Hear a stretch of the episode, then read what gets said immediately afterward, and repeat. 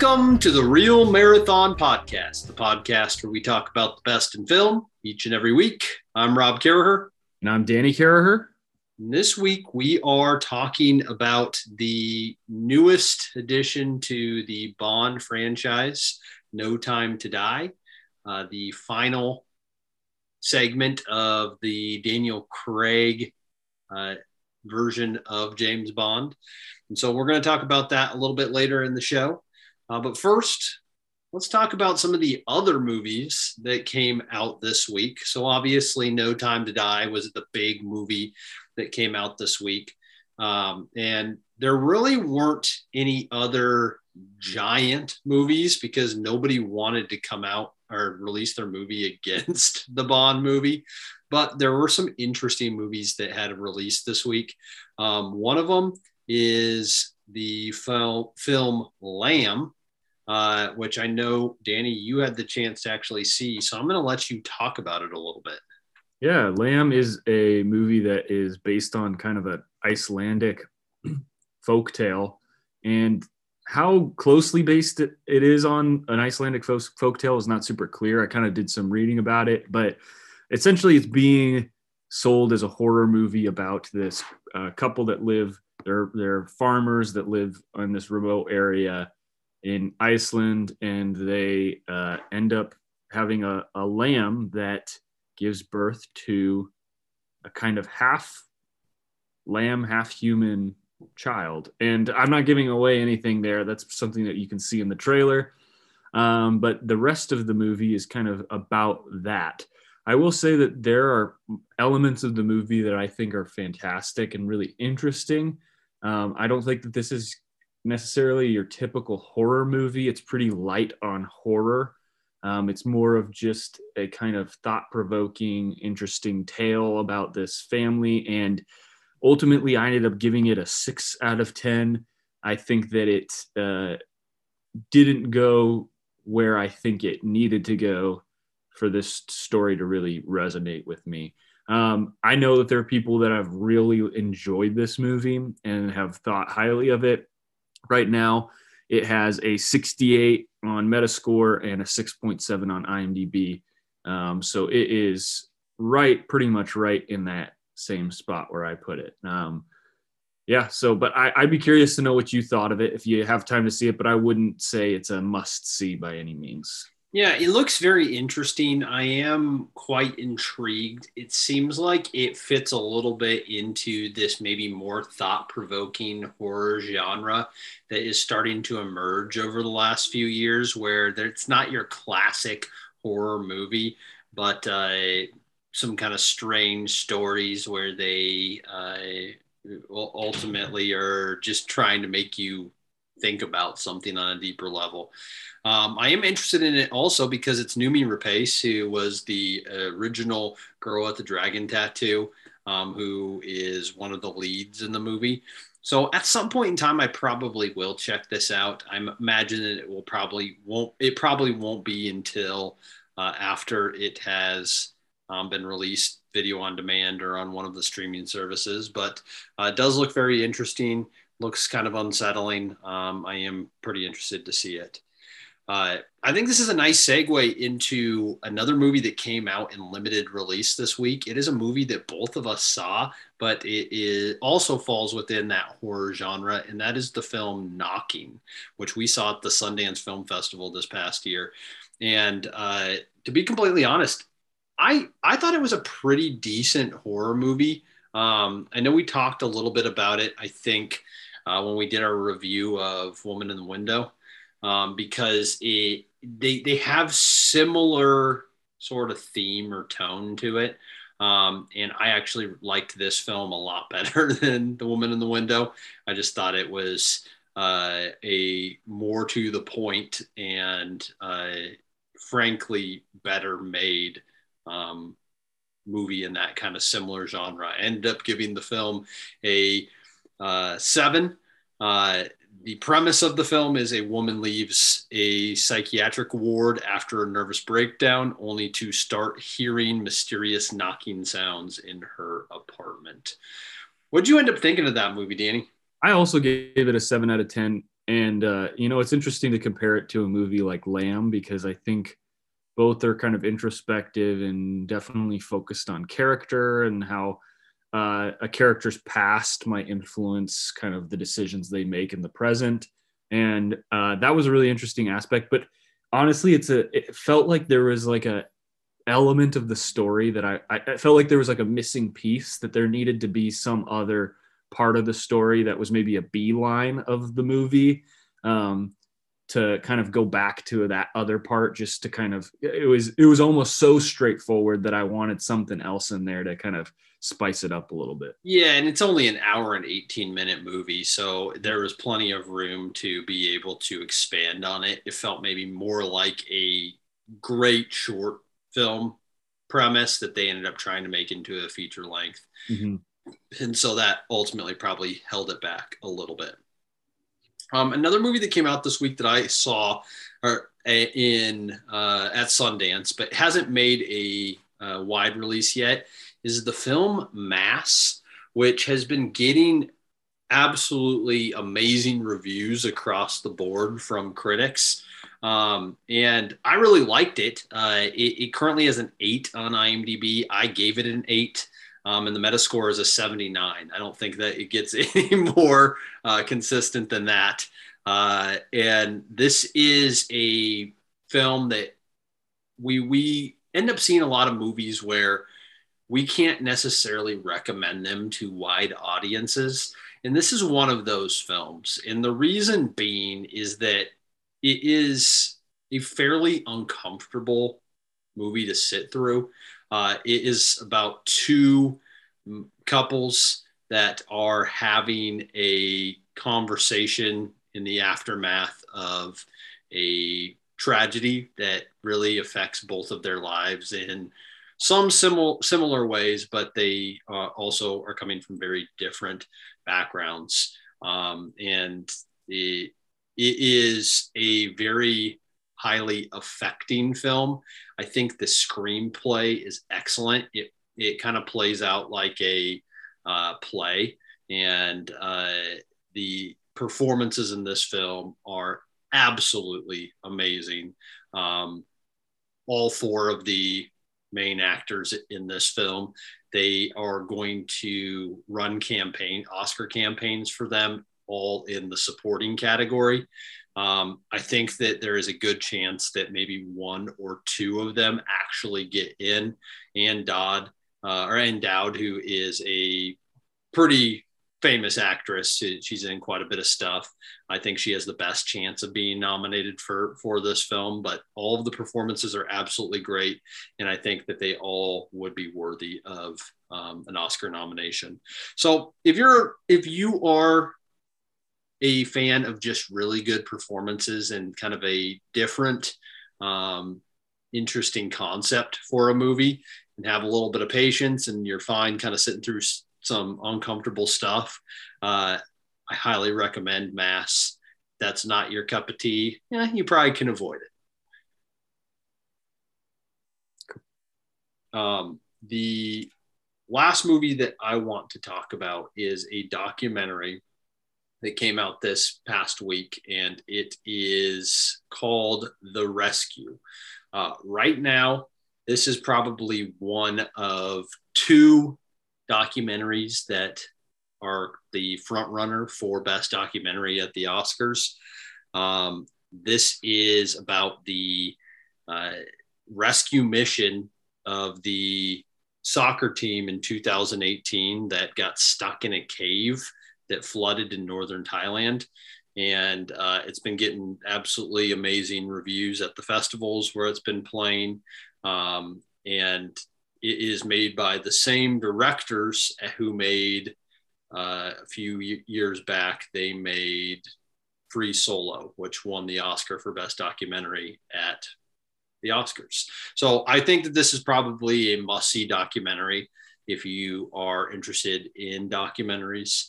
Um, and so as soon as it actually gets to Omaha, I am going to try to make an effort to go see it because I, I am looking forward to seeing what they captured with this film. I've heard really good things about this movie and particularly about how they um, shot the not b-roll but the kind of reenactments of it and how accurate those are. And sometimes people said they seemed like it was b-roll like they got real footage but it's it's reenactments and it's i'm hearing great things so i'm excited for it. All right cool. So that was all the stuff that came out last weekend um, I just want to do kind of a quick preview of a few movies that uh, are coming out this upcoming weekend that may be of interest for one reason or another. Um, I'm just going to go through them and kind of just give a reason why I am including it. And then I'm going to turn it to you to uh, talk about if there are any that you are very interested in seeing um, and kind of what you've heard about these films. So, uh, Halloween Kills comes out this week. You know, being October, being getting close to Halloween season. Uh, or I guess we're in Halloween season. Uh, it makes sense that we got a big time horror movie that is being released. I have really no interest in seeing this because I'm not a huge fan of the franchise, but uh, I'm sure that it is going to do quite well. And there are a lot of people that are going to be pretty excited to see Halloween Kills. Um, but the big movie that we are both, I think, getting kind of excited about seeing and that we're going to try and do a review for is The Last Duel. Um, so that is going to be coming out this weekend.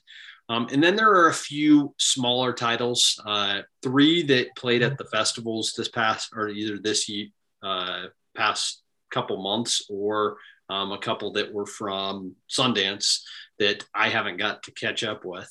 Um, but one of them is Bergman Island, um, which has played at a couple of the more recent film festivals. Uh, it was at Cannes, um, and I can't remember which of the fall ones that it actually played at, but it's been getting pretty decent reviews, something I might be kind of interested in. Uh, another one is uh, Luzzu, um, which is a foreign film, and it played at Sundance. Uh, in the it won for I think best performance in a world cinema feature. Um, so that makes it a little bit of interest to me. Another film that played at Sundance was called Son of Monarchs. And this is uh, a film that received a couple kind of lower level awards for more emerging filmmakers. And so there is some interest from from me there. And then the last film that's coming out this week is The Velvet Underground uh, documentary. And this year kind of has seemed like a pretty big year for um, music documentaries. And so I'm I'm a little bit interested to check this out. I've heard pretty good things about it. It's probably not going to be an Oscar player, um, just because that's not the sort of documentary that Oscar goes for. Uh, but it is directed by Todd Haynes, and Todd Haynes is a pretty great filmmaker. Um, so I don't know a ton about the Velvet Underground, so I'd be very interested to actually see this documentary. Yeah. Any in that group that seem interesting to you, Danny? I don't know. Yeah, I don't know a ton about Velvet Underground, but uh, I am kind of a sucker for any music documentary, and I think um the more insight sometimes you get into a band and you learn about like their musical process sometimes that's enough for me to just fall in love with a, a musician. That didn't wasn't quite the case with sparks but um i think that sometimes really good documentaries can do that. Um i am so excited now for the last duel. I it's weird because uh with Ridley Scott releasing this and uh, House, of House of Gucci this year. Um, I am more excited for this now than I am for House of Gucci. I almost feel like House of Gucci is a little bit playing into the melodramatic side of things too much that it feels it feels so soap opery that I am not as uh, intrigued anymore. And this, even though I, I sort of get a sense of what this story is, I'm really excited to see the performances in the last duel. I'm excited about the writing of it. I'm, i have heard some interesting things about the storytelling. Um, and I think the thing that's very exciting is it's a movie that was pretty much not on my radar at all at the like beginning of the summer and then suddenly became a movie I was excited about and I'm hearing some decently good things about this movie and about Ben Affleck too, which is exciting. Uh, his performance it looks kind of goofy seeing him in like blonde hair and a kind of funny looking beard, but I'm I'm excited for it. Um, I do want to see Bergman Island. I don't know a ton about it, uh, but I like Vicky Krieps as an actress, and that's kind of a draw for me. Um, Halloween Kills. I saw the trailer for that before Lamb, and I was like, man, this movie looks terrible. but um, so I I uh, that's where I stand on those. All right. Um, one more thing I want to say about Velvet Underground. That movie is going to be on Apple TV Plus this upcoming weekend, so uh, that should be readily available if you subscribe to that streaming service. Which uh, I don't know if I have pounded it into your head enough. You should be a subscriber to Apple TV Plus. I think they, even though they don't have the same amount of content that a lot of the other streaming services do, I think the quality uh, that they they have chosen to put on their their platform is very good and it's well worth the cost of 4.99 a month um, you can always cancel after you've seen everything that you want but there's a lot of good stuff on there um, so that wraps up our conversation on uh, the movies that are coming out this week um, there's not a whole lot of extra news that's going on for the time being. We here in the next few weeks, there uh, we're going to start to get um, some some more of the award buzz because the Gotham Awards, which is an independent uh, award show, they are going to be releasing their uh, nominees for best films of the year here in a couple weeks. So I think that's going to be really exciting because now we're going to start to see who uh, the industries and uh, the critics are choosing and what they're choosing as the best films of the year. And we can maybe start to uh, really focus on some of those films that we missed or that we need to be watching out for as the, the year comes to an end. Um, so when we come back from this break, we are going to be talking about the film No Time to Die. So stay right there.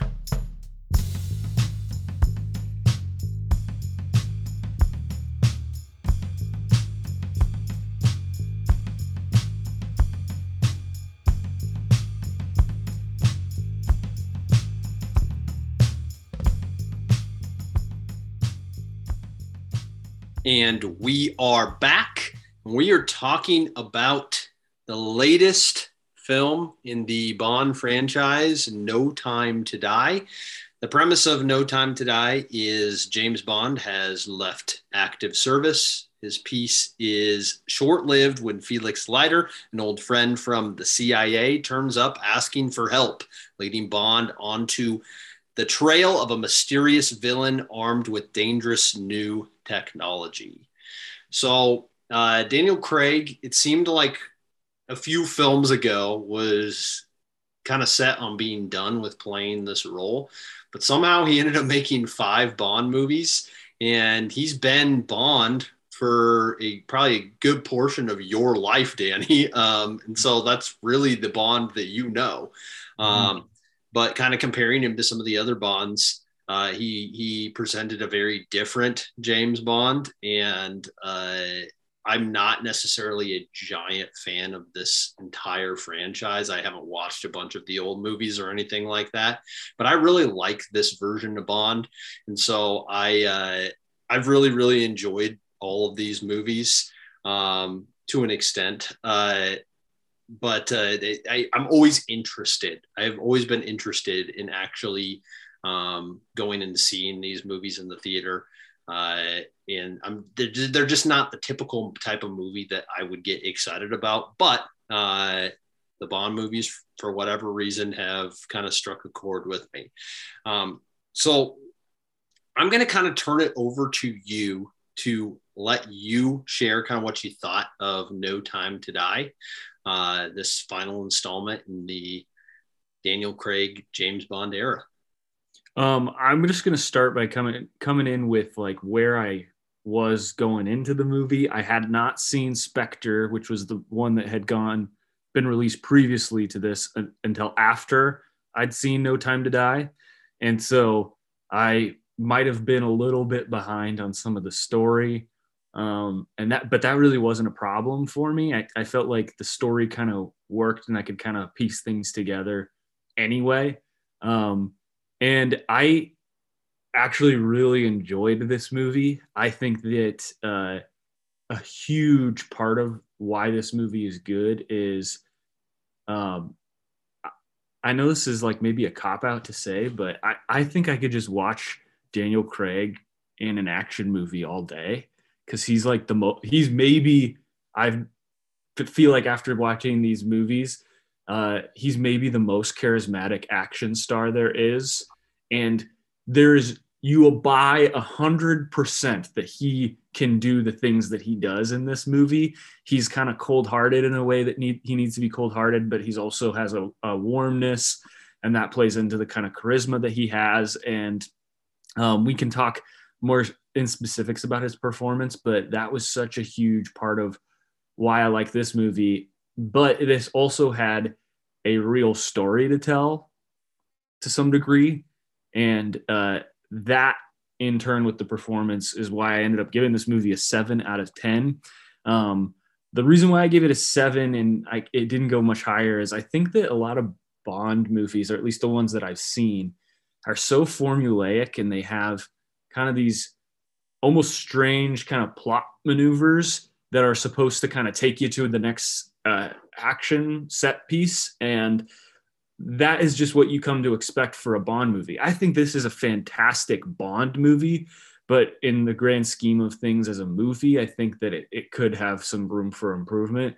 I really did enjoy this. I think this is one that anybody would enjoy. The only thing that maybe makes it less appealing to audiences is it has a two hour and 43 minute runtime, which can feel like a slog maybe in the middle third uh, for just a little bit, but I would say the beginning and then the ending, the ending hour or so is pretty rock solid. So uh, I really enjoyed this movie. I'm excited to talk about it more with you, but then I also want to talk about it in comparison to some of the other Bond movies as well. What do you think, Rob? Yeah, so uh, I also really liked this this uh, Bond film. Um, I also gave it a seven, which you know, and knowing me and my uh, the fact that I don't particularly love action movies. Um, that's a really good score for me. Uh, and it kind of fits in between what critics think. Critics have it as 68 uh, on Metascore, um, and the IMDb score is a 7.6. Um, and the runtime for me was a little bit problematic. I think it has a few pacing issues. I think there's some stuff they probably could have cut out that weren't necessary. Um, and I know you really, really liked the, or you were talking about how you thought the beginning is pretty solid. I feel like uh, it kind of took a little bit to get going. Uh, I didn't feel like I was in the um, the I wasn't invested in a story right off the bat uh, as much as I really wanted to because it felt maybe a little disconnected, but everything kind of comes together as the movie goes on. And so it makes a little bit more sense um, why they made some of the decisions that they made. But I feel like they could have uh, potentially cut some of that down and they didn't need to have uh, some of the drawn out scenes that they do. Um, because it would have made the the film probably if they could have gotten it a little closer to two hours i think that it it would have been a, a solid film. Not cutting out a whole 45 minutes but getting it closer to that time frame um, we can talk a little bit later when we go through our comparison our rankings uh, about some of the spoilers because this film does have uh, a decent amount of spoilers. Um, so we're not going to touch too much on that uh, and so I don't want to dive too much into the storyline and what's kind of going on here. Um, but what I think is interesting about these these Daniel Craig Bond films and why I think ultimately this film is pretty good is that they decided to kind of have this connected story that goes through all five films even though they each can stand alone, as you said, um, and that you don't feel completely lost if you haven't seen one of the other films or it's been a while since you've seen one of the other films. Um, it, it feels like it can stand alone, but because there is that storyline that kind of goes through all five films, uh, it, there's I think a bigger payoff here, and you're more invested um, because these characters aren't necessarily all brand new. Um, hmm. and I I think it will be kind of interesting because you did see Spectre after watching this. If seeing Spectre um, maybe made you appreciate this film more, or maybe because you saw this film first, if you appreciated Spectre more. Um, that's something that I'm going to be interested in hearing a little bit later, kind of how your how that played out and what your thoughts on that that part of it it is. Mm-hmm. Um, but overall, I think this is a pretty enjoyable story and uh, maybe more so than a lot of action films. There is some heart there. And I think that that uh, is really kind of what drew me in and kept me invested for the entirety of that two hours and 45 minutes of, of the, the movie. I think that another thing that, and I, I, f- I feel like, because I don't want to get into spoilers, I feel like our review of this first half is going to be very loosely just kind of talking about the Bond movies and how this was a good representation of a Bond movie. And I think that the director, uh, Cary uh, Joji Fuka, Fukunaga, um, he is able to create at least the the feeling of a Bond movie really well. And first hitting kind of the the all of the things you expect. It has big action set pieces. It has um, the kind of quippy moments of Bond, but it also he's able to play the heartfelt moments of this Bond character really well, which I believe is something that isn't uh, a part of every iteration of James Bond. I think there are some Bonds that are maybe considered a little bit more comedic. I think the Roger Moore Bond, who is often considered one of the best Bonds, is maybe a little bit more comedic, played into the goofiness of it. And there's some goofy things as uh, in this Bond movie. I, the the whole idea that he has this like really nice old vintage car that, that can basically become a tank, you know, and uh, it, it's it's uh, that part of it is definitely goofy, um, but like you had mentioned, there is heart to it, and the the key thing that is so interesting is how they've built up relationships, and there's a relationship between obviously the Daniel Craig character and then the uh, Léa Seydoux character. Um, that is really great. They have great chemistry in this movie. But then I also really like how throughout the films, the Jeffrey Wright character as uh, Felix Leiter has continued to play a interesting kind of uh, character, side character that isn't in it all the time, but gives Bond some way of kind of growing as a person, as a character to follow. And um, that relationship has been uh, interesting to follow, and it's interesting to follow in this this movie as well. I think that they have some really great scenes together. Yeah, Jeffrey Wright is probably one of the more underrated actors of our time. Um, pretty much everything that he is in, he is good. Uh, he's going to be playing, I believe, Commissioner Gordon in the uh, new Batman movie, which is mm-hmm. going to be pretty awesome. Um, but yeah, I it, this Bond, this Daniel Craig Bond, is so human. Um, as well as being kind of this Superman. Um, but they they have humanized him so much, and we like you kind of said earlier, there are obviously those stoic moments where he is willing to kind of do anything and will do anything and does do everything. Um, but then uh, you have those more tender moments where he kind of shows some vulnerability. Um, and I don't know that we saw that as much in some of the older Bonds. Uh, it, he was almost more just kind of like Greek god like, where it's not uh, like he's all powerful. And even though there are things that kind of trip him up along the way, you always kind of felt like, um, like you never thought that he was actually in that much of a harm's way. Well, with Daniel Craig, like he's so believable in this role that uh, you completely buy um, that he is a human being and he is putting his life on the line every single time that he goes out. And I, I also like how high the stakes are in these Bond movies. And not not necessarily in terms of the world, but for James Bond as a character, that he is in life-threatening th- situations all the time, which is true of all James Bond characters. But I think previous iterations kind of did a ton in tongue in cheek kind of response to that of he's going to be able to get out of this. Whereas this character, you you kind of know he will be able to get out of it, but you believe that he is having to figure that out in the moment. You know what I mean? Yeah. And that it makes him such an interesting character to watch. Uh, one thing that I'll say about him, and this plays into how great of performance it is for Daniel Craig, is that I am absolutely eating it up when I'm watching him on screen. And I am like not in analytical mode. I am just watching an action movie that's really enjoyable to watch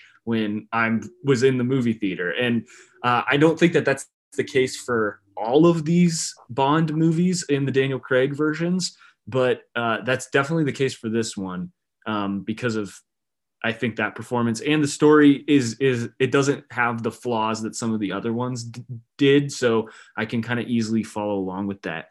Um, another performance we talked about Léa Seydoux, which we should maybe chat about a little bit more. I'd be curious to to hear about what you thought of her, but I also wanted to bring up Lashana Lynch, who plays a character called Nomi, who is uh, kind of introduced as a somewhat foil kind of character to James Bond. She's definitely a good guy, or at least at the very beginning, that's you're kind of questionable about her allegiances.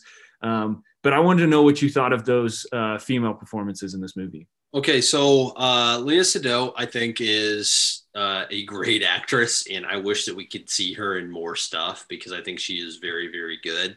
And frankly, uh, action movies are probably beneath her a little bit. Um, but that's what kind of it's those sorts of performances that lift this franchise up in a way that it hadn't previously. Um, and so, yeah, she is very, very good. Uh, additionally, um, uh, Lashana Lynch. This character's a it's very intriguing because of the fact that it is taking a um, franchise that is has been kind of historically misogynistic and i feel like with almost every iteration of the daniel craig bond movies they have kind of pushed it a little bit further in mm-hmm. creating these more empowering female characters. And this kind of hits uh, kind of that that peak uh, for for James Bond thus far, and uh, so it makes it really interesting because uh, Lynch puts she she plays this character perfectly. I feel like they they picked a really great person to uh, take on this role, which was pro- probably kind of risky mm-hmm. um, to insert this this sort of character into a movie where James Bond is supposed to be kind of that front and center hero. Um, and, and so I was a little worried at times that they were going to play her a little bit too villainous um, even though she clearly is not really a villain. Um, but the way it starts out, you were kind of saying that you're like, uh, um, so I, am glad that it kind of plays out the way without spoiling too much. I kind of, I'm glad that it po- plays out the way that it does because I think it makes this character um, even more powerful. And I think some of that is because you have uh, Phoebe Waller Bridge who co-wrote this uh, screenplay, and I'm sure that she had a huge influence on on this choice to create this sort of character for this film. Yeah, and I mean, there's no question that that is a definite factor in this movie, and the fact that we have uh, probably I don't even I'm again neither one of us are big Bond movie buffs, and we haven't seen even half of all of the Bond movies. Yep. Um, but uh, I would be surprised if there are very many other Bond movies where he is kind of essentially in a monogamous relationship with one person. You know what I mean? And that's what this movie he he doesn't have any other love interest other than the Léa Seydoux character for for the most part, right?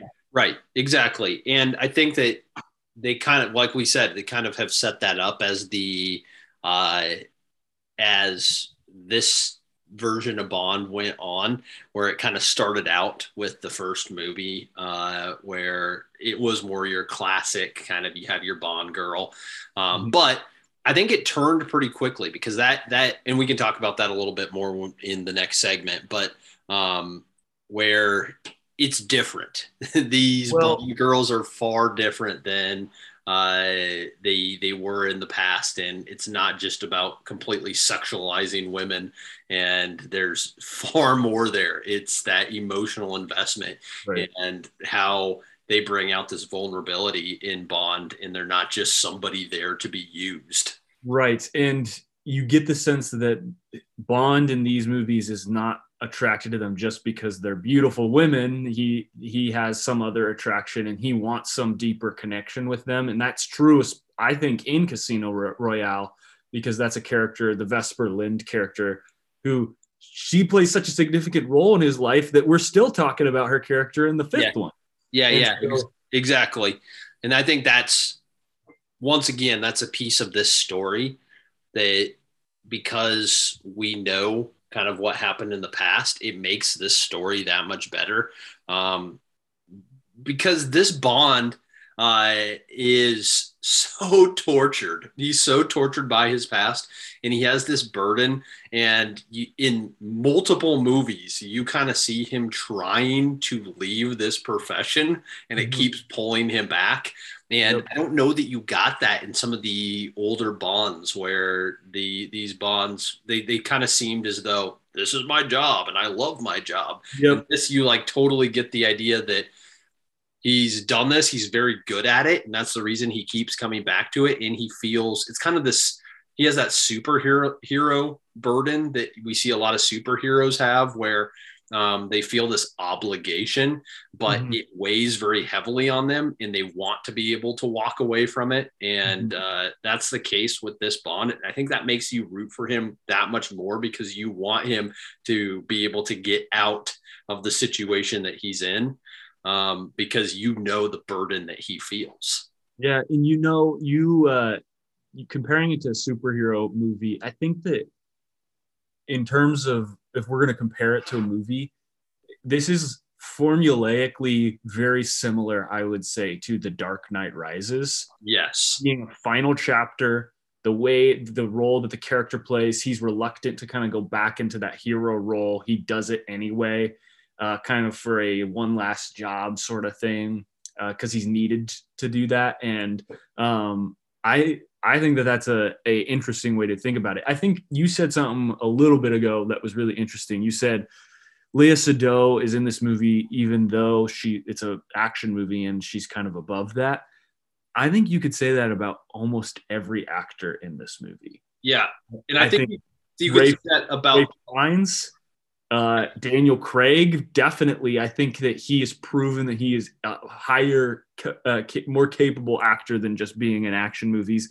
Even though I'm not a huge fan of Rami Malek personally, I think that he's capable of bigger, better stuff than that. So, um, yeah, hundred percent. I think that, and I think that's been kind of the theme for a lot of these movies. You, they always seem to cast top-notch actors that get uh, award buzz for other movies and I think that's what lifted this up. I think that these are movies that, even though they aren't going to be awards players, they are made with the mindset that they're making good cinema because we haven't even got to this part of it yet, but they are technically so well done. Yep. The cinematography is fantastic. The editing is fantastic. Yep. The effects are fantastic. The sound is fantastic.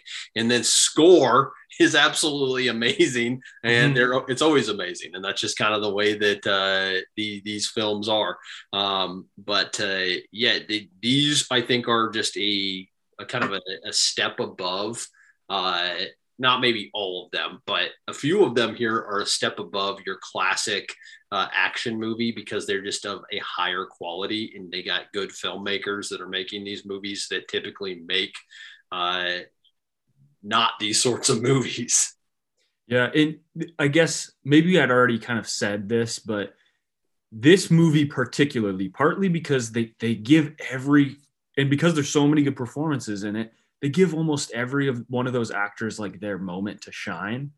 And Ana de, uh, de Armas, who's you know maybe this is a slight bit of a spoiler, she's not in it as much as I think they market the movie to be, 100%. and uh, you get the sense that this is such a, a good, well developed world that they've created that you have this character that feels so rich that they're just stepping in for that moment and then they're going to step out.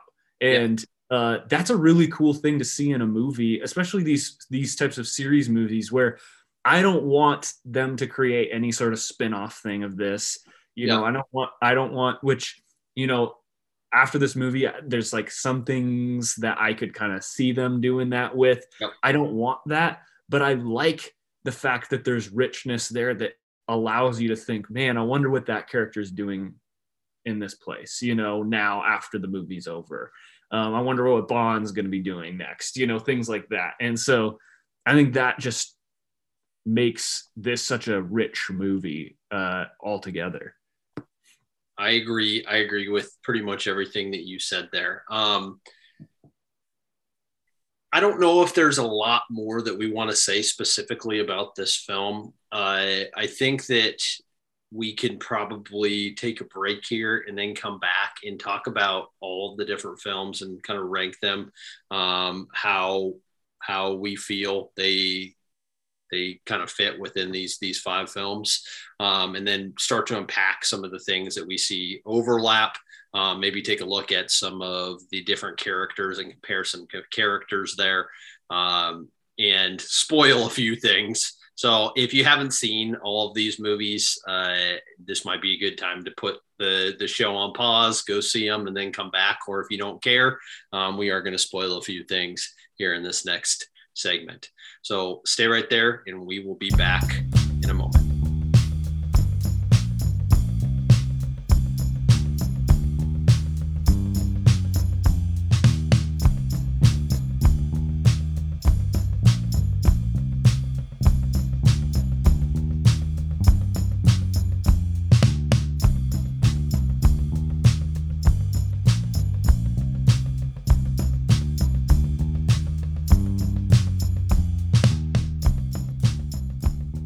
We are back, and we're going to take a look at the entire Daniel Craig Bond series. And I think the way that we want to do this is we'll start by kind of ranking uh, from our least favorite to our favorite. And then as we go or after we go, we can kind of decide how we want to do this.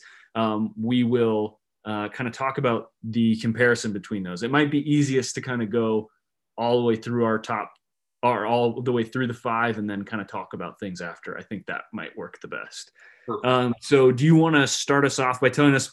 Unfortunately, there has to be a last place in uh, these. So, which one did you think maybe was the the worst of these uh, Daniel Craig Bond movies? So, the film that I have at number five is, I think, easily the weakest of the bunch and uh, it, there wasn't much of a competition. And it, it's a little unfortunate because this film was made during the writer's strike, and so that clearly had an impact on um, on this film. So it'd be kind of interesting. It would have been interesting to see what they would have done with it had uh, it come out in a more regular time. And that film is Quantum of Solace. Um, frankly, just there this is a pretty average if not below average movie. Um, i ended up giving it a five out of ten. Uh, i just think that it has a lot of problems. The pacing isn't very good. I'm not really i didn't really buy into the characters as much in this one. Um, i had heard something uh, about when this movie was being made at some point they like started making it and they were having Daniel Craig help write the the script for it and they're just like making it up as they go along and so uh that it's a little bit clear this movie to me just was my least favorite and frankly it's a pretty forgettable uh, version of the bond movies Yeah, I have this at number five as well. And uh, I mean, pretty much ask anybody, and this is what they'll say is the worst of the Daniel Craig movies, which is unfortunate because, you know, there's a underlying story about the uh, how uh, wealthy people use resources. And I think that's an interesting aspect, but it's kind of just a boring movie. There's it for it being an action movie, it it doesn't make a whole lot of sense. It's kind of hard to follow, and it, it overall is pretty um, not very exciting. And uh, I actually don't even remember what I gave it, but I think I probably gave it a six out of ten, um, which maybe I, I, am just it's because I'm so enchanted by Daniel Craig, and that's part of it. But uh, yeah, and I actually remember I enjoyed the the villain somewhat, but he just was. Uh, I felt like the the movie was so poorly written. It didn't. There's not really an impact in this movie in the way that the others have like some clear aspect of it that's just phenomenal. Um, and we'll talk about that next. Uh, do you care if I go next by saying what number four is? Yep. Yeah. So my number four is uh, Spectre. Um, Spectre, I think, is a really great, uh, technically made movie but uh, that movie is at sometimes incomprehensible.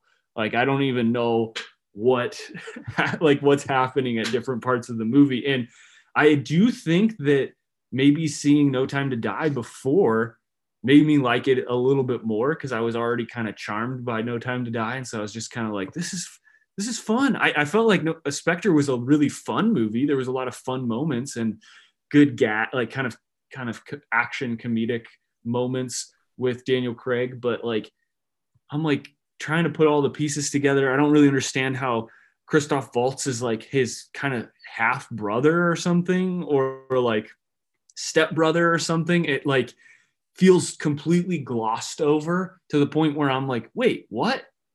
And I'm just trying to figure out what's happening. And then there's action that's that I feel like more so than any of the other Bond movies, the action set pieces feel crazy in that movie. There's the sequence in the end where they're blowing stuff up and then they like all of a sudden are in the water and he's like following him in the river and like it just goes from set piece to set piece uh kind of at a breakneck speed. Um so yeah it, but at the same time that's a sam mendes directed movie and the f- beginning of that movie where they do it like it's a one shot was his practice for making 1917. So he something good came out of Spectre, and it's the the filmmaking technique.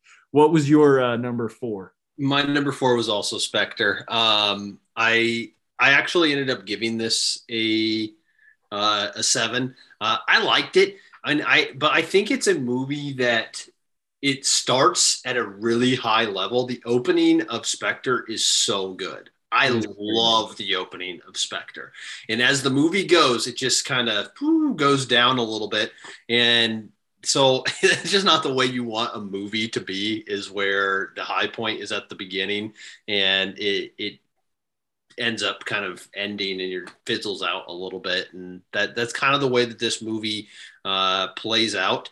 But there's so many good people involved with this. Yep. So there are pieces of it that uh, like I gave it the same score as as No Time to Die, but um, it's because there's certain things that I really really like. Like I think the beginning of Spectre is one of the best uh, sequences in any of the J- James Bond movies.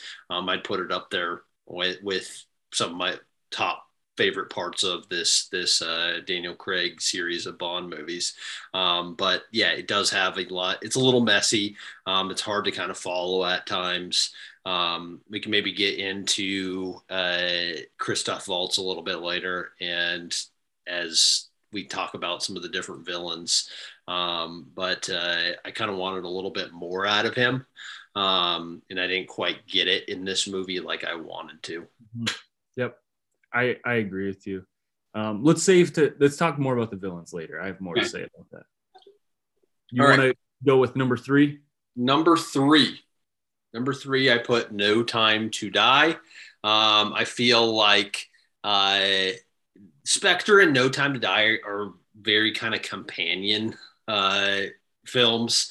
Uh, they, even though they both obviously can kind of stand alone, I feel like the connection between the two, um, they they just fit, and you have some a lot of the reoccurring characters between the films, which I think makes it them connect a little bit more.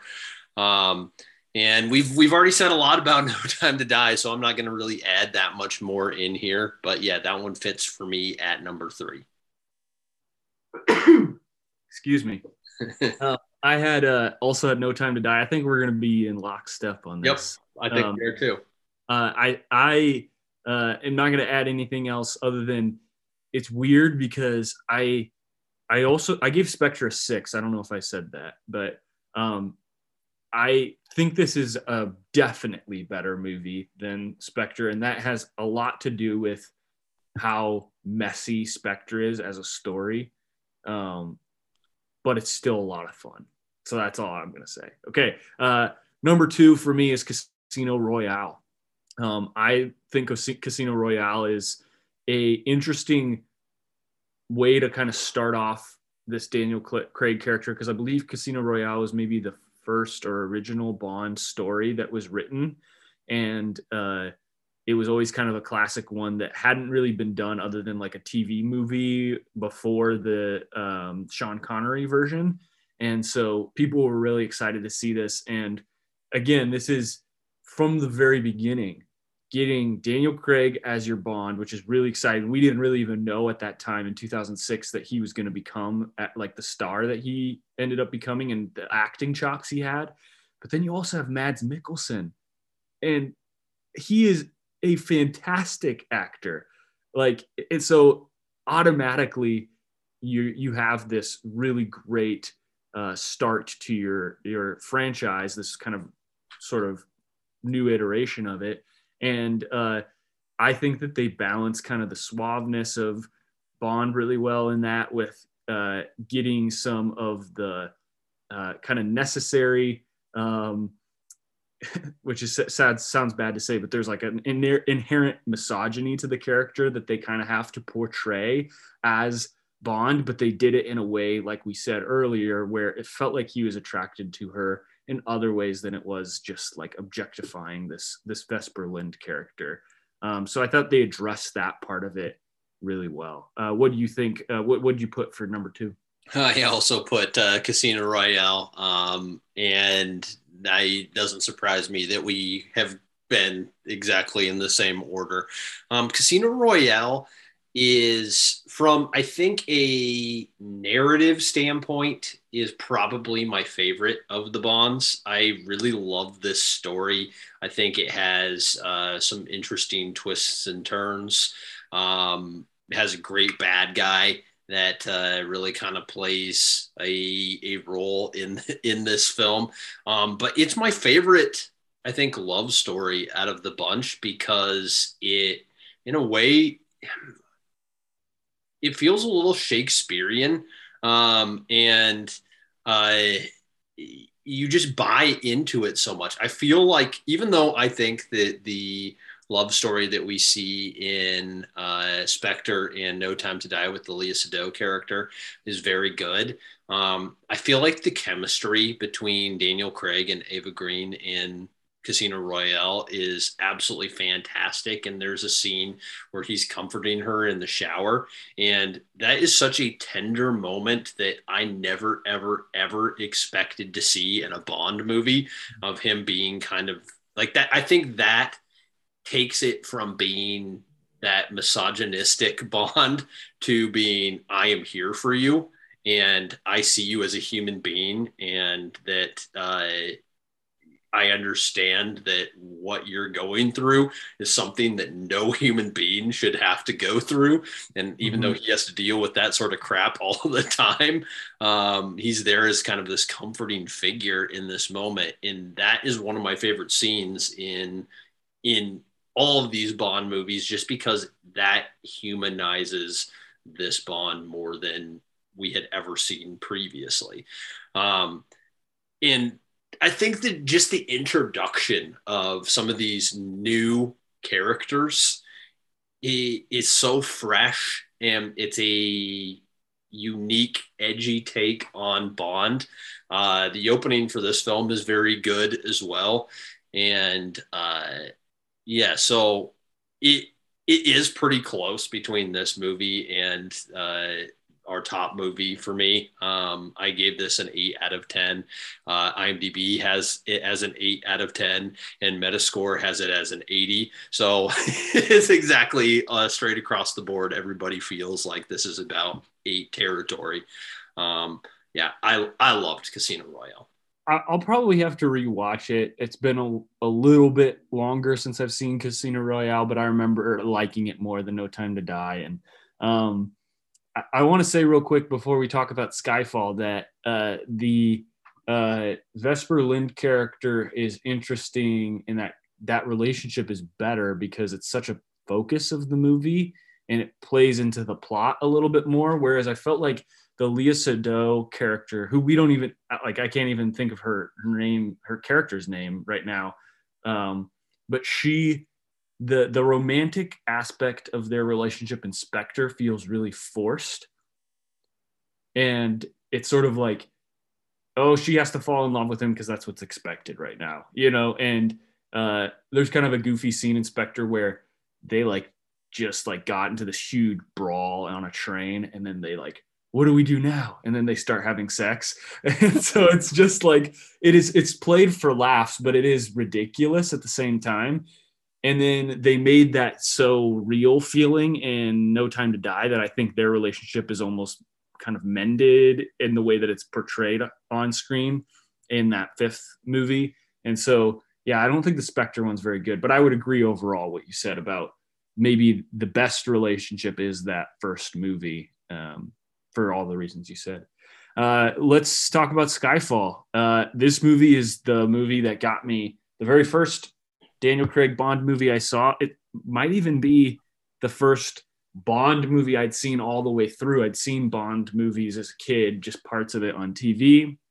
Um, but this is, uh, first of all, a has fantastic uh, cinematography. It's Sam Mendes again. Um, the overall story of it it takes it bond in a new direction we get some history to him as a character. We get some more insight into who he is. He if it feels like skyfall is like the perfect middle chapter of this series because it's so centered on what is core to who he is as a per- person. And I absolutely love the action set pieces in this movie, and they don't whip you around too much in the way that some of the other Bond movies do, where it kind of takes you from one thing to the next really quickly. The final uh, set piece at, at, Skyfall, which was the name of the the family house or manor that they had, is I think one of the coolest action sequences, just because it's like feels gritty and real. And I love the Albert Finney character. I think that that uh, is again an actor who's like definitely above being in an action movie, but is in this and adds so much more because of it. Um, again, we haven't even talked about Judi Dench being in these movies, but huge, huge that she's in this and adds so much personality to these characters. Um, what do you think of Skyfall? We can talk about it more, but I've talked too much already. Well, Skyfall is a Bond movie that seems like it was made for me because it is a beautiful film from a cinematography standpoint. This is just an absolutely gorgeous film. Um, it just looks good in every which way. Uh, particularly, I think once they go to Skyfall, the way that that that landscape is captured and kind of the darkness uh, oh, it's just it's such it's just such an amazing movie and in a way it's kind of an anti-bond movie which is uh, you said that it took it in a new direction but yeah it it kind of steps away from a lot of the typical bond tropes mm-hmm. and makes this about personal relationships so mm-hmm. much more than uh, kind of just the uh, actiony. And yeah, obviously this has a lot of action because it's still a Bond movie, but uh, it, it is very much about that relationship between Bond and M, the Judi Dench character, and uh, the fact that they kill M, I think, uh, is a very affecting part of this this film. Um, and the introduction, I think, of the Naomie Harris character as being made a more um, pivotal role in the series, I think, kind of took it in a new direction and kind of lifting up these more female characters, mm-hmm. which we uh, hadn't seen so much, where they kind of put them more on the same level as Bond. Um, and then Javier uh, Javier Bardem is absolutely amazing in this movie. Uh, he, this is the only film where I feel like he probably should have gotten nominated for a best supporting actor uh, mm-hmm. for this film because it is an amazing performance. Um, and it, it's kind of a shame that it didn't get a little bit more awards love. Uh, in fact, this film probably in a year where you nominate 10 films probably gets nominated for best picture um, just because it has enough of the pieces there to make it a, a beloved sort of film. Um, yes absolutely loved skyfall. Um, I, I, think that this is also uh, has a well first of all we we didn't talk about uh, what's her name? Noemi Naomie Harris.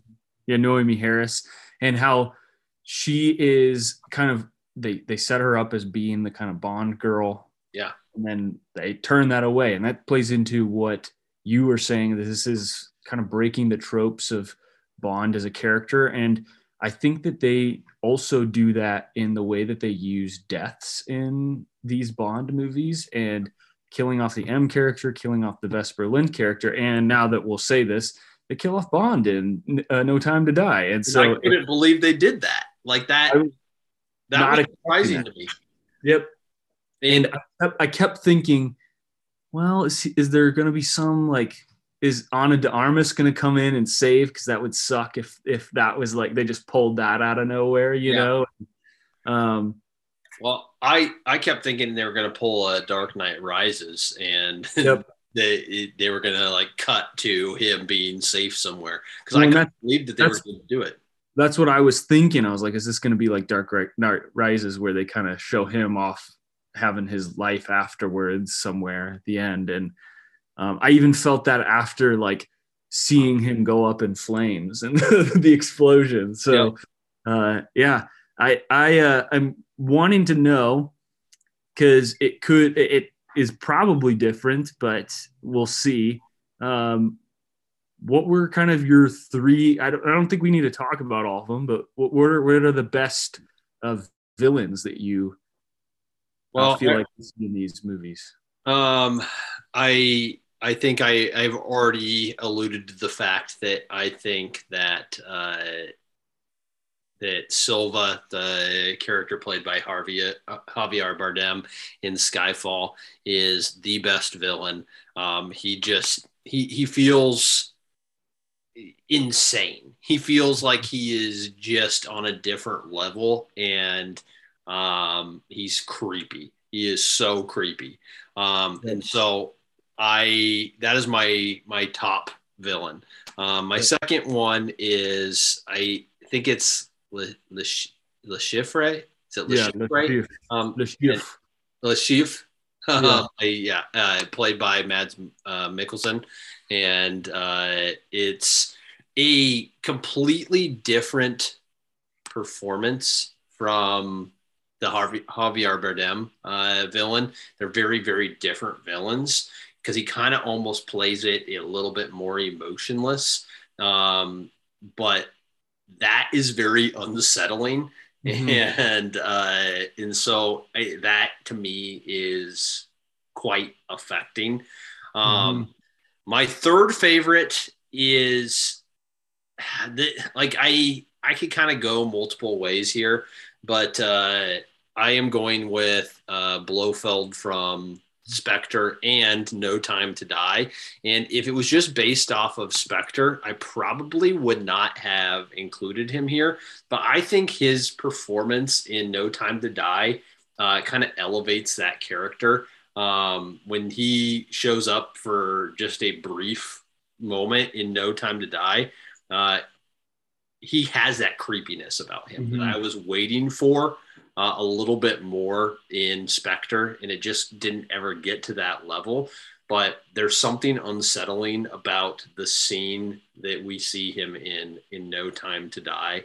Um, and uh, I think that that to me just elevates him a little bit above the, uh, the other couple villains that we see throughout the series. Well, and the thing that's so great about that scene in No Time to Die is he's complete. He's he has nothing to lose, and he can't win in that situation really. And the the I guess the way that he wins is getting a rise out of James Bond, and so there's a lot of tension in that scene. And you know, I think that's a great performance, but I actually have Blofeld as my least favorite villain because of I don't think that the writing is good in Spectre. I think that they just kind of relied on Christoph Waltz to be kind of creepy in his own way, but it's so ambiguous in a way. His character is really ambiguous. It feels like I'm like, I don't really even know why he's doing the things he's doing. He clearly has something against James Bond, but that was like really confusing. Um, I felt like he was kind of a evil character for being evil's sake. Um, and that made him less interesting. Whereas Javier Bardem was like so twisted personally, you know, he had such so many demons that that was an interesting aspect. And then Mads Mikkelsen was that kind of cold, calculated uh, villain that you know is maybe evil for evil's sake, but also like likes the power of it, sort of. And um, I, I, actually liked Rami Malek's character. I think that he is, wasn't really given much to do with the performance, and yeah. so he's he's my third favorite. But I honestly think he was underused in the movie, or maybe they had more stuff and they cut it. I don't know, but um, I was waiting for a little bit more from him. In like the way I felt about his performance in this movie was the way that I felt about Christoph Waltz's performance in Spectre, where I felt like it was great casting. I felt like they casted both of those roles. Like they they picked great people to play a Bond bad guy, um, but they needed a little bit more. Uh, yeah. And there wasn't quite the same unsettling feeling that you feel with uh, Mads Mikkelsen and Javier Bardem in either of these performances, even though I think they have it in them to go there. And uh, maybe maybe it comes down they just didn't direct them as well but or maybe it does come down to screenplay as you were saying where um, these characters maybe don't have the depth um, in it maybe even just that these two actors aren't quite as good as uh, Javier Bardem and uh, Mads Mikkelsen, and I think that we probably would would both agree that those two actors are um, very special actors. Mm-hmm. Not to say that because uh, I think Christoph Waltz is pretty good, but he might be a little bit a one trick pony.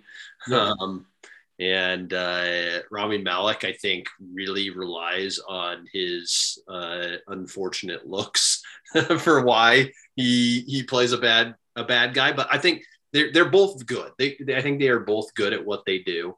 Um, and we haven't really talked about uh, Quantum of Solace bad guy Mathieu Mathieu Amalric.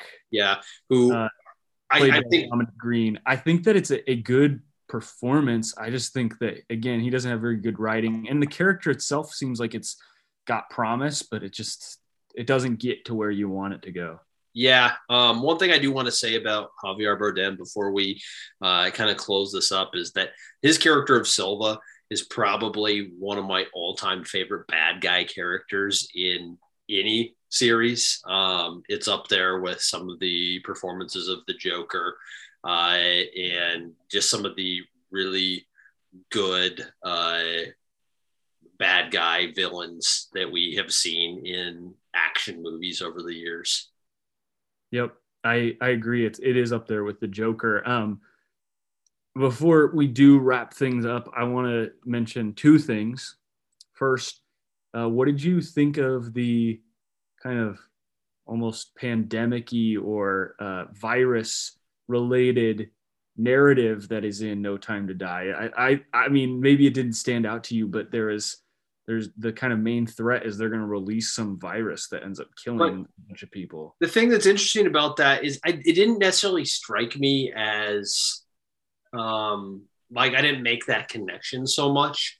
And maybe it's just because I knew that this movie was made prior to the pandemic. In fact, it was supposed to come out uh, the during like pretty early in the year mm-hmm. um, mm-hmm. for I think it was supposed to be a summer movie uh, in 2020 before everything just got shut down.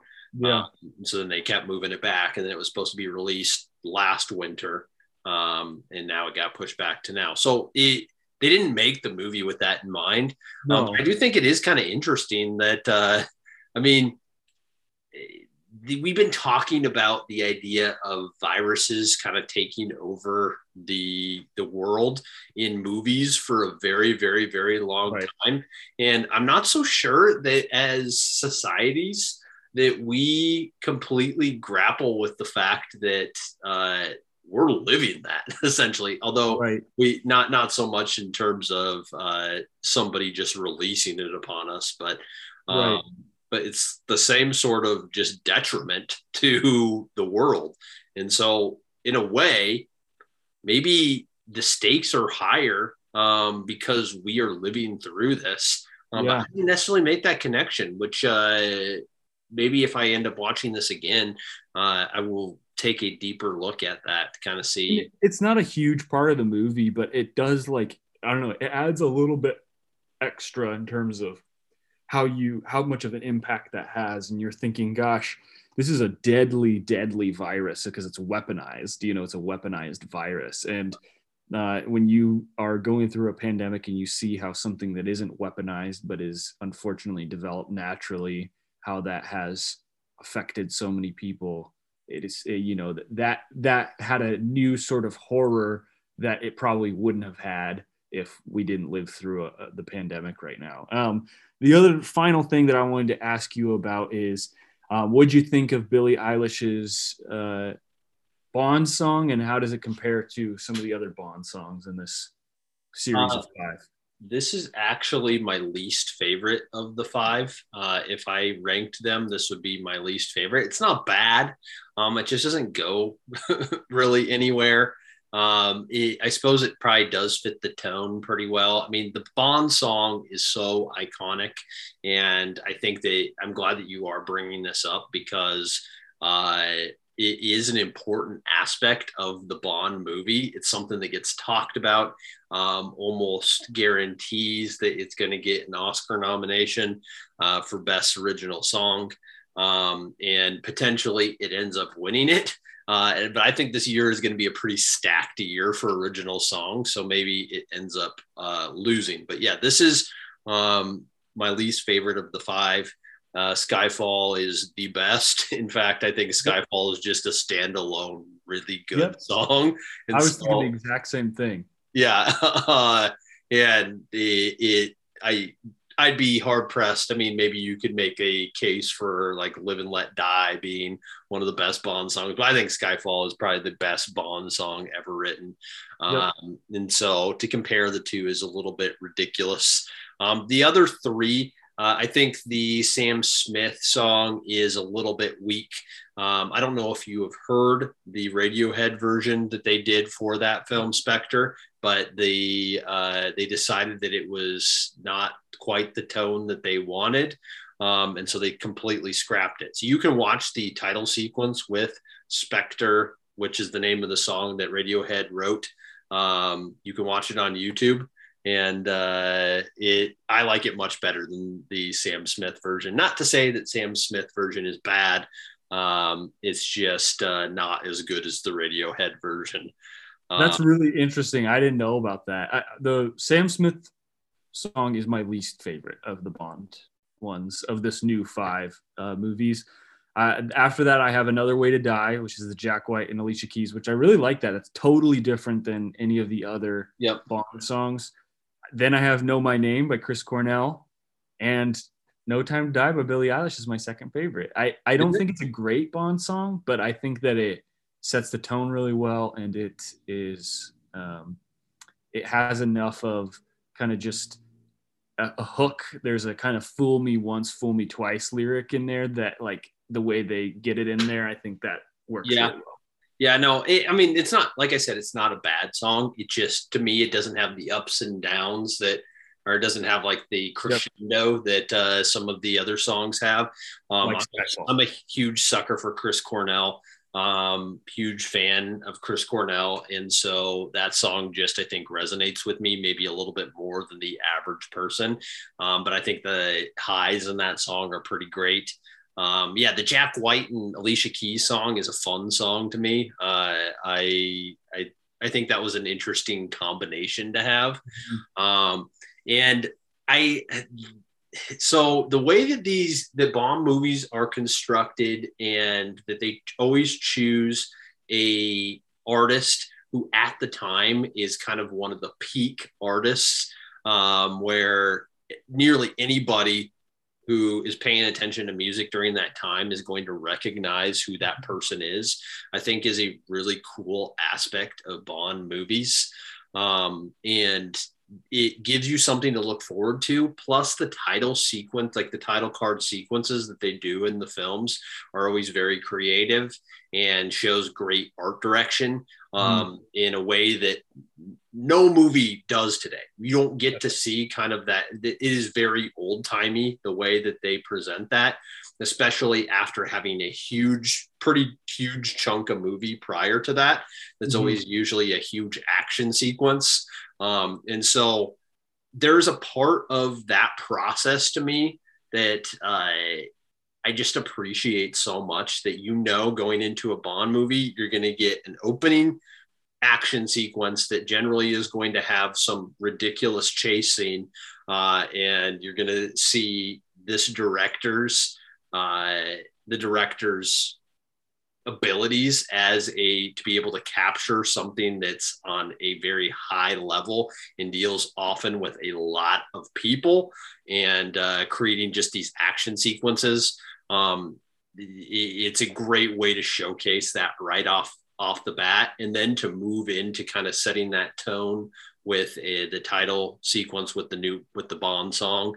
Um, yeah I, I, just really appreciate that aspect of bond films and so i'm glad that we got a chance to talk about this. They're, they're such cultural uh, i don't know objects you know cultural like uh, artifacts that are representative of what our time is. And uh, i think that is what makes them fun. And um, inevitably there will be another bond at some point. Um, but i hope i hope that we can wait a little bit longer before we get that. Well so i i'm going to push this a little bit um, because i want to know a couple things uh, i thought this would be a good way to end our show today. Um, number one is there any filmmaker director that you would like to see do a bond movie in number two if you could pick any actor to take up the role of Bond uh, here in the future, maybe not the near future, but um, clearly it has to be some like it, it would have to be soon enough that this person still is in an age range to be able to play mm-hmm. a good Bond. Who would you choose? Okay, so my first answer to the first question is maybe a little bit of a cop out because I heard, saw in an interview that he said he'd be interested in directing a Bond movie. That's Denis Villeneuve. Yep. Uh, and that would be really cool to see Denis Villeneuve do a, a Bond movie. I think it would be so weird. Like it would just be like oh, pushing the kind of maybe sci-fi of Bond potentially, and uh, that would be really fun. Um, I'm trying to think of other directors. I think it would be potentially kind of cool to see maybe a director like, um, oh, some of these younger directors that are coming up. I can't think of anybody specific that I have in mind, but I somebody that maybe is has been less known about that would be fun. But then in terms of an actor to play Bond, somebody that really actually kind of stood out to me and I think would be interesting, be a different take, would be Henry Golding, uh, who is definitely has the suaveness as Bond, and uh, I think that would maybe provide an interesting take with him being an Asian actor, um, and uh, maybe he doesn't. It'd be interesting to see him be kind of this really handsome good looking guy following Daniel Craig. And not to say Daniel Craig isn't handsome or good looking, but there's such a ruggedness about Daniel Craig that Henry Golding doesn't have. And so you could do different things with that type of uh, actor. Um, I also heard that Denis Villeneuve wanted to uh, direct a Bond, and I think that if that's something that he wants to do, he's going to get a chance to do it. Yep. Um, and so I'm really excited about the uh, prospect of seeing a Denis Villeneuve Bond movie. Mm-hmm. Uh, but to give us kind of a maybe different take of something that I think would be really interesting, I'd love to see a Bong Joon Ho James Bond movie. Um, I think that he would do an amazing job of making a Bond movie, and uh, awesome. it, and I think that it would be a really unique take. Um, and I would really like to see John Boyega play Bond. Uh, I think it would be a unique take uh, on on that character uh, and kind of give things a, a slightly different uh, uh, kind of feel. Yeah, well, and you know, with both Denis Villeneuve and with Bong Joon Ho, both of them are directors that I could see making a Bond movie for sure. And then also, they're international directors who Bond is such an international character. You get some cool, unique perspective. And with both the actors, neither of them are American or British. Or uh, I mean, John Boyega and they're both British, but they have uh, family outside of the U.S. Uh, or outside of uh, England, and so I think that that makes it interesting. It gives them a more international perspective. Yeah, so I think that's kind of fun to think about. Uh, I like uh, imagining a world that kind of make the perfect Bond movie um, with the people that you want to see in there.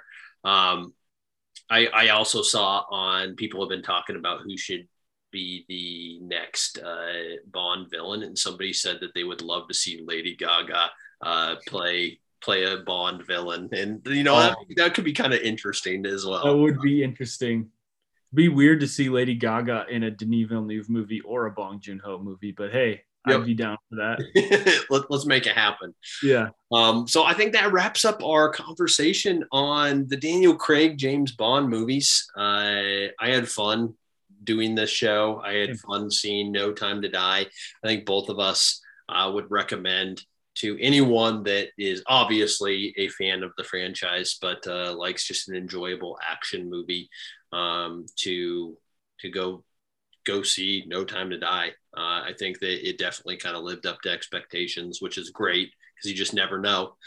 Um, so next week we are going to be doing a review of the last duel.